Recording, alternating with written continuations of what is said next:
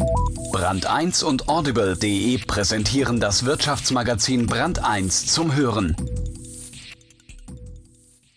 Hören Sie die Ausgabe zum Thema Spielen.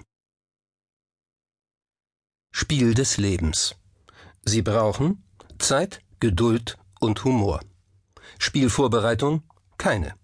Fangen Sie einfach an. Ziel des Spiels? Keins. Spielen Sie. Spielverlauf? Unterschiedlich. Spielende? Nicht absehbar. Gewonnen hat? Wer mitspielt.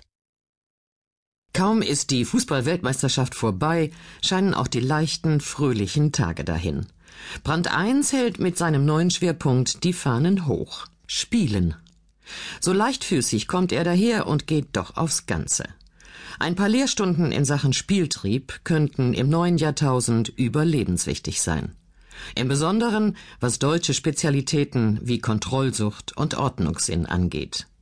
Das Bewährte, so die These, hat ausgedient. Wolf Lotter geht in seiner Beweisführung weit zurück in die Geschichte. Die Kuba-Krise ohne mutige Spieler wäre ziemlich ins Auge gegangen.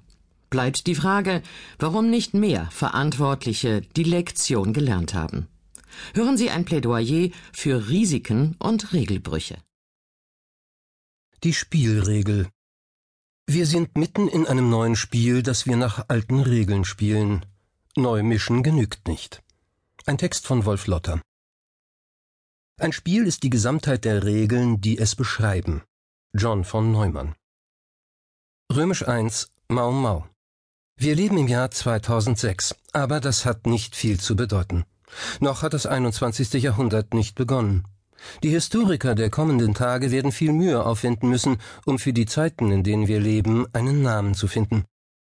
Was wird man über unser Zeitalter sagen? Wie werden uns unsere Nachfahren nennen? Allerdings denken heute nicht viele Menschen darüber nach, welchen Platz sie in der Geschichte einnehmen werden. Das gilt ganz allgemein als überflüssig. Wird man uns einst die Verwirrten nennen, die Gestörten, die Doofen, die nicht aus dem langen Schatten des 20. Jahrhunderts kamen, die einfach verpennten, dass da ein ganz neues Spiel angefangen hatte? Werden wir als naive Deppen dastehen, die meinten, sie spielten auf höchstem Niveau Schach, während in Wirklichkeit nur eine Partie Mau Mau lief? Es könnte aber auch ganz anders kommen. Vielleicht sind wir für die künftigen Generationen Helden, die in Zeiten weitgehender Verwirrung anfingen, neu zu denken. Das wäre deutlich angenehmer als die andere Variante, bedeutet aber wie immer ein wenig Arbeit. Und am besten fangen wir gleich damit an. Am besten mit Geschichte, dem größten Spiel überhaupt. Wo endet das 20. Jahrhundert? Historiker arbeiten ständig mit Jahren und Jahrhunderten. Sie kategorisieren die Vergangenheit in Abschnitte, in Epochen, in Zeitalter. Man könnte auch sagen, in Spielabschnitte. Diese Spielabschnitte sind an den jeweils unterschiedlichen Regeln erkennbar. Ein neues Spiel beginnt, wenn die Regeln sich merklich ändern, und jede Ära endet damit, dass das Spiel mit den alten Regeln nicht mehr gewonnen werden kann. Für Historiker fängt das 20. Jahrhundert im Jahr 1914 an, dem Jahr, in dem der Erste Weltkrieg beginnt, und es hört im Jahr 1990 auf, dem Jahr der Wiedervereinigung, gleichsam das endgültige Ende des Kalten Krieges. Dieser Kalte Krieg war das längste Spiel des 20. Jahrhunderts. Es dauerte 45 Jahre, weit länger als all die anderen, meist grausamen Spielchen der vergangenen Jahrzehnte. Dass ausgerechnet dieses Spiel so lange dauerte, war seiner simplen Regel geschuldet Schwarz-Weiß. Die eine Hälfte der Menschheit lebte im kapitalistischen Westen, die andere im kommunistischen Osten. Wie in jedem Spiel gab es Gut und Böse, Freund und Feind, hier und drüben. Ein Spiel, dessen Regeln sehr einfach sind, kann dennoch oder gerade deswegen sehr komplex werden. Im Fall des Spiels mit dem Namen Krieg hatte sich bereits im Verlauf der ersten Halbzeit um das Jahr 1960 ein atomares Vernichtungspotenzial angehäuft, mit dem sich die gegnerischen Teams problemlos ein paar hundertmal in die Luft blasen konnten. Man wird behaupten können, dass dieser Einsatz hoch war und das Spiel für alle Beteiligten spannend hielt. Römisch 2 Variante 1 Doomsday im Frühjahr 1964 kam ein Film des Regisseurs Stanley Kubrick in die Kinos der einen Hälfte dieser vom Kalten Krieg geteilten Welt, in die westliche. Der Streifen war in den zwei vorangegangenen Jahren gedreht worden und hieß Dr. Strangelove or How I Learned to Stop Worrying and Love the Bomb. Im deutschen Verleih auf Dr. Strangelove oder Wie ich lernte, die Bombe zu lieben verkürzt. Darin dreht ein US-Luftwaffengeneral mit dem schönen Namen Jack D. Ripper durch, was übrigens jedem mal passieren kann. Ripper vermutet, dass die Russen, der Erzfeind, das Trinkwasser der Amerikaner vergiften würden, um die wertvollen Körpersäfte des Feindes zu vernichten. Dagegen hilft nur der Erstschlag. Ripper setzt ein B-52 Bomberkommando Richtung Russland in Marsch. Bis zu diesem Zeitpunkt kann jeder Zuschauer sich ruhig sagen, damals wie heute, was geht mich das an? Doch das ändert sich schnell. Man kommt ganz zügig ins Spiel. Tief unterhalb des US-Verteidigungsministeriums im Pentagon siedelt Kubrick den Krisenstab des US-Präsidenten an. Es ist ein düsterer, riesiger Raum mit einem gewaltigen runden Tisch und großen Anzeigetafeln an den Wänden, die den aktuellen Stand der US-Atombomber auf dem Weg in die Sowjetunion anzeigen.